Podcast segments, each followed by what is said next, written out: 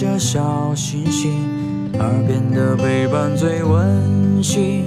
闭上眼，想象着自己住在美丽的童话故事里。丸子妈妈讲故事。我家有个外星人，作者森纳吉·南吉，绘画克姆·麦利奥，肖金翻译。这一天。本神秘兮兮地对他的朋友们说：“嘿，伙伴们，你们知道吗？有个外星人住在我家里哦。”什么？外星人？朋友们睁大了眼睛问：“不会吧？他是从哪儿来的？火星、行星，要不就是外太空？”本说：“嗨，谁知道呢？反正呢。”他脸上带着两个像轮子一样的东西，身子简直就是用玩具拼出来的。他经常把牙齿从嘴里拿出来展览，说那是他的宝贝；还经常把头发从脑袋上取下来，居然说那是他的魔毯。他还有三条腿呢，总是这么。哒哒哒的走来走去。这一天，外星人也告诉他的朋友们：“嘿，老哥，我搬到一个怪物家里去住了。”怪物？什么怪物呀？朋友们好奇地问：“哪儿来的？”公园、丛林，要不就是动物园嘿，谁知道呢？反正呢，他的脸蛋儿光滑的像奶油。他的身子柔软的像橡胶，他总是一刻不停的扭来扭去，还能用手就这么噗噗噗的走路。本说，那个外星人整天安静的要命，恐怕只有小偷才会像他那么悄无声息的。他呀，经常坐在椅子上睡觉，一睡就是大半天。他呀。耳朵里有个开关，打开开关才能听懂我们说的话。他呀，胸脯里总是呼呼呼的响，就像有很多只老鼠在里面吱吱吱的窜上又跳下。每到这个时候，他就会从口袋里掏出一个鼓鼓的袋袋，狠狠地吸上几口。对，没错。他准是把空气装到那个袋袋里了。外星人说：“那个小怪物整天对着电脑大喊大叫，活像只呱呱叫的小鹦鹉。说到他的脚，那上面准是装着一个大弹簧，一会儿弹到楼梯上，一会儿弹到栏杆边儿，更别说椅子上、桌子下了。对，没错。”他成天就这么弹来跳去的，一刻也不得安宁，我的眼睛都给他弹花了。本说，外星人就是外星人，脑子真不怎么好使。他把，就记得让我做功课呀，做功课的，却总是把答应给我的冰淇淋忘得一干二净。他把。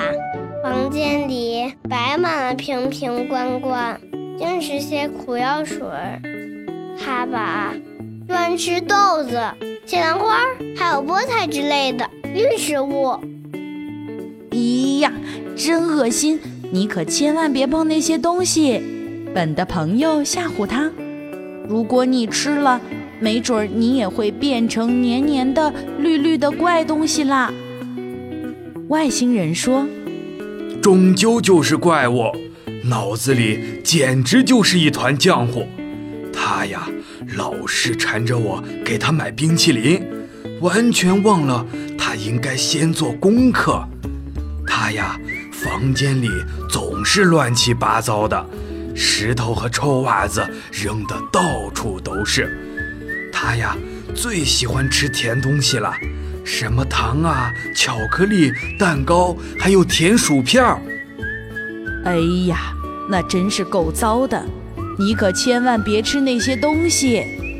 外星人的朋友警告他：“那些破玩意儿只会让你胖得跟个皮球似的。”过了几天，朋友们问本：“那个外星人从你们家搬出去了吗？”本说：“没呀，我，嗯，是我让他留下来的。”啊！朋友们尖叫起来：“我的老天！你想留他？”本说：“嘿，现在我们可是好哥们儿。天冷的时候，我会躲在他的怀里，听他讲故事。啊，他的故事讲的可真棒，绘声绘色，精彩极了。”本说：“他还给我看过他的勋章，知道吗？”他是个了不起的英雄。有次我去踢球，没料到自行车的胎破了，结果呢，我就搭着外星人的飞船去了球场。呀，要是外星人能和我住在一起，该多好啊！本的朋友们羡慕地望着他。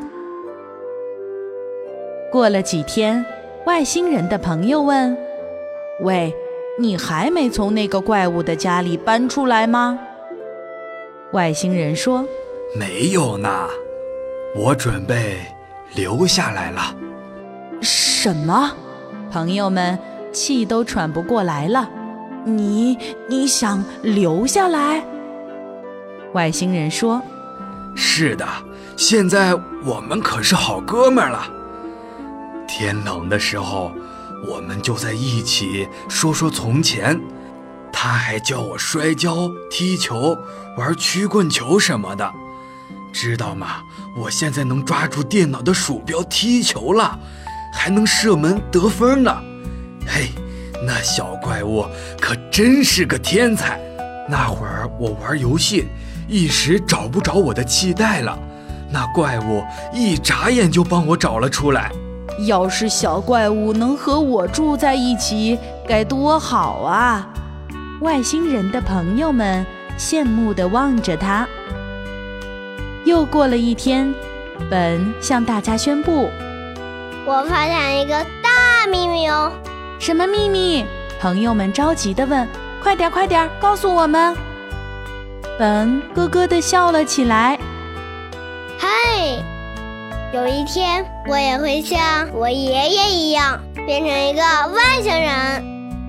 而就在这一天，外星人也对大家说：“我有一个重大发现呢！”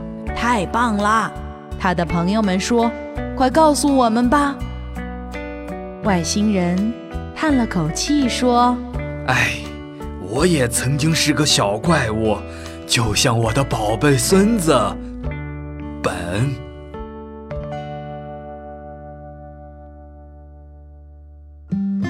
今天的故事由丸子妈妈讲述。如果你喜欢，欢迎添加丸子妈妈的公众微信号“丸子妈妈讲故事”。宝贝儿，我们该睡觉了。天上挂着小星星，耳边的陪伴最温馨。闭上眼，想象着自己住在美丽的童话故事里。丸子妈妈讲故事。